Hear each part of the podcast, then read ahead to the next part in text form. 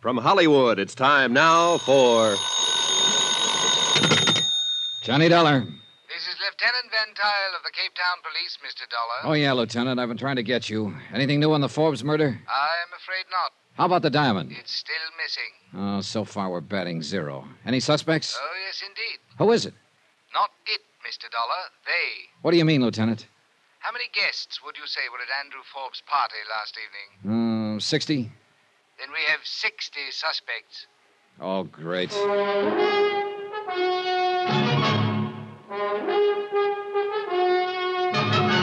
Tonight and every weekday night, Bob Bailey in the transcribed adventures of the man with the action packed expense account, America's fabulous freelance insurance investigator. Yours truly, Johnny Dollar.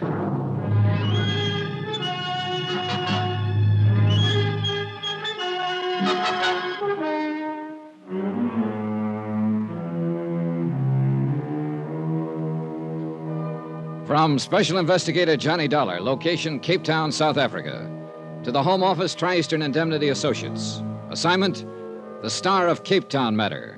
Expense account continued. Item 7 cab fare from my hotel to police headquarters. So far in this job, I'd been a big, brilliant nothing. I figured Lieutenant Van Tile of the Cape Town Police might be able to supply a few answers. But as it turned out, all he had on his mind was questions.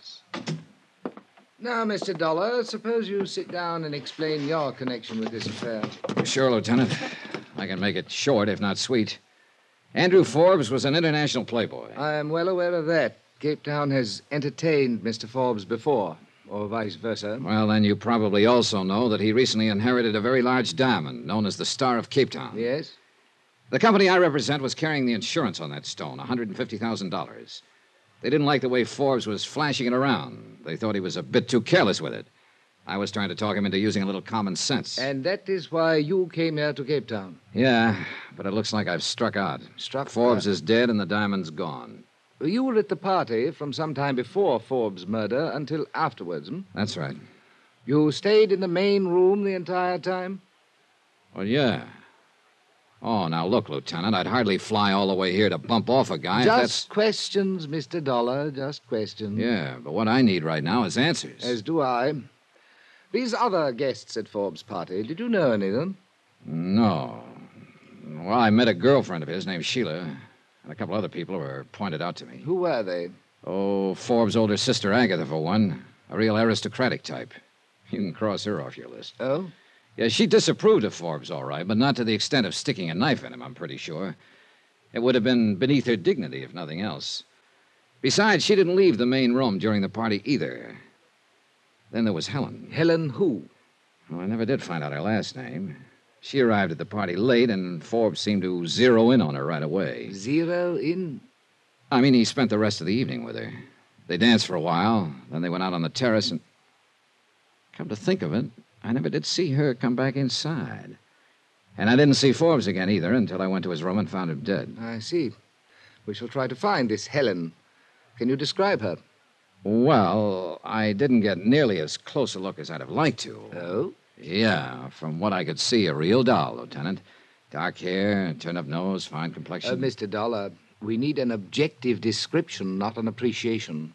well, at the time, I was more interested in her as a prospect than a suspect. I see. And you say you knew none of the other guests. That's right.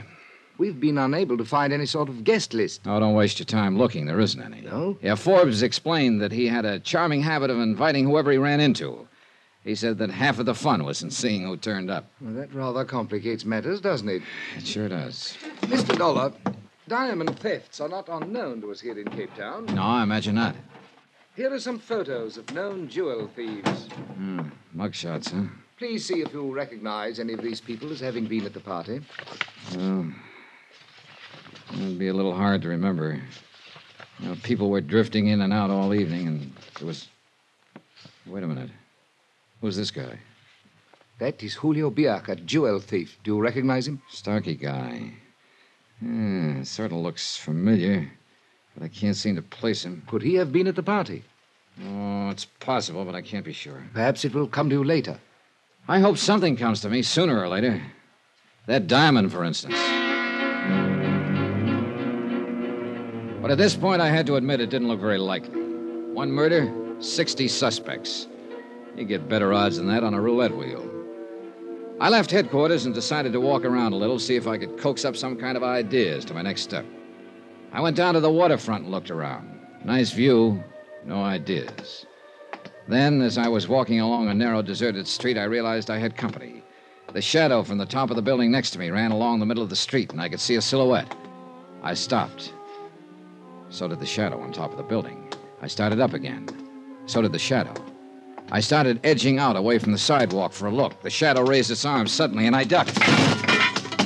A large building tile crashed to the sidewalk right where I'd been a second ago. I jumped for a rickety fire escape over my head and scrambled up to the roof. Nobody in sight, and roofs stretching out in all directions, warehouses, loading sheds. Whoever it was could have been a block away by now. Pretty ironic. Somebody trying to take me out of the ball game when I didn't even know which team had the ball.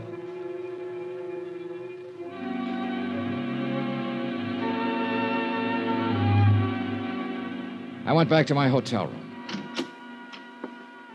Two steps inside, I stopped cold. I'd caught a whiff of what smelled like a pretty expensive perfume. It certainly wasn't my shaving lotion. Hello, Johnny. Wow. Sheila. Yeah. Yeah, I remember now. You were wearing that perfume at the party last night. I've been waiting for you. Let's talk. Uh huh. Any particular subject? Last night? What happened, oh, Johnny? Give me that. You were there too, you remember. I left before it happened. I think. What do you mean you think? I guess I had a few too many last night. I don't remember some of it. No?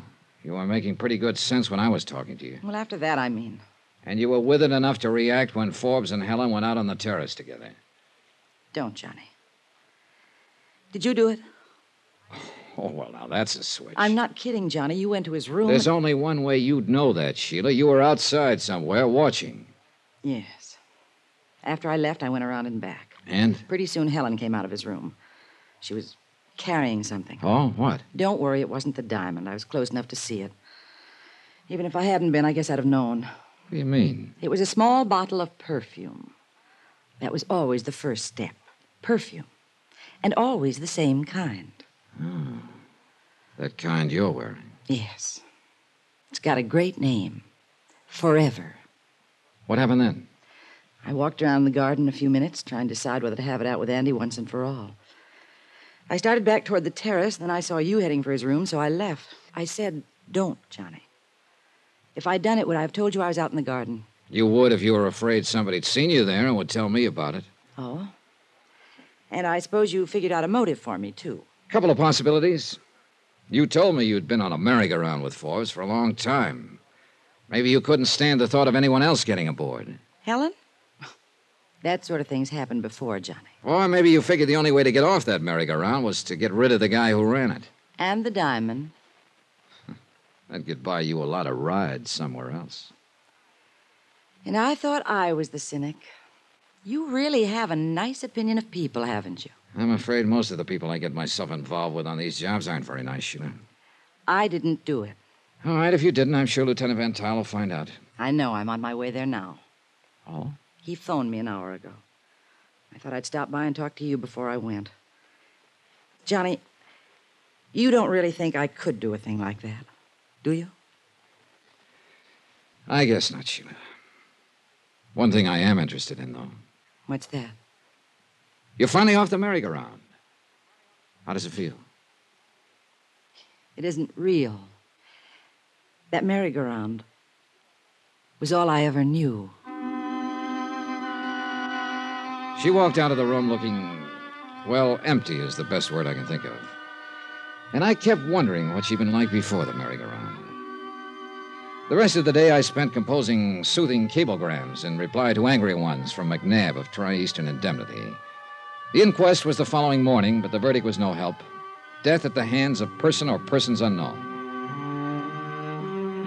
Lieutenant Van Tile told me that Forbes' sister Agatha had decided to shove off that afternoon on the Southern Empress. So I went down to the dock and aboard ship an hour before sailing, hoping I could get in a word with her. Farewell parties were clogging the lounges and the passageways. I waited outside Agatha Forbes' stateroom until she arrived. Miss Forbes? What?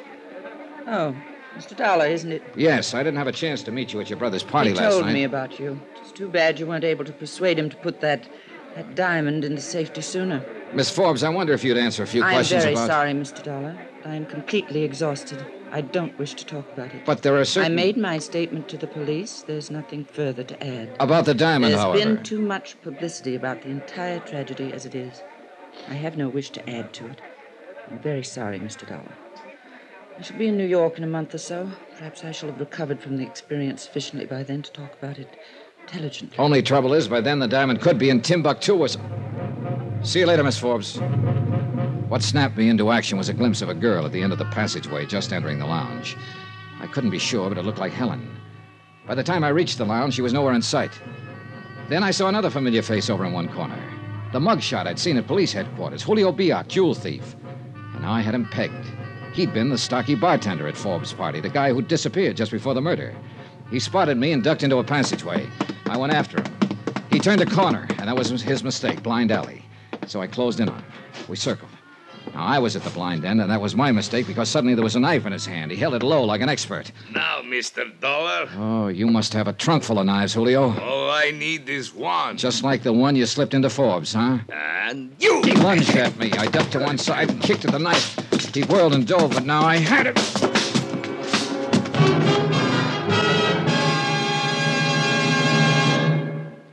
I'm glad you had him sent ashore and locked up, Mr. Dollar. It may be you have found our killer. But not the diamond, Lieutenant. It was not on him, eh? Nowhere. And that can mean just one thing. Either Julio is working with somebody who's sailing on the Southern Empress, or he's after somebody aboard who has the diamond. In that case, Mr. Dollar. In that case, the Southern Empress is going to have another passenger, me.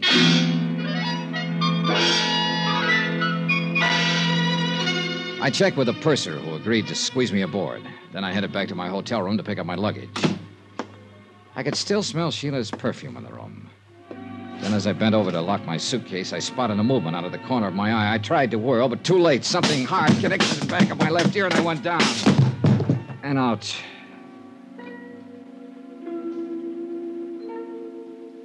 I don't know how long it was before I came to. The room was swimming, but I managed to get to the window and looked out. Then I realized somebody had voted me the man they'd least like to take a cruise with. The Southern Empress was underway and steaming out of the harbor.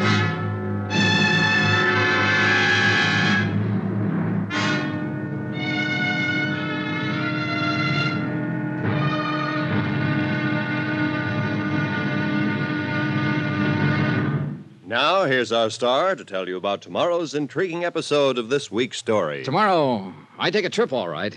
A one way trip. Join us, won't you? Yours truly, Johnny Dollar.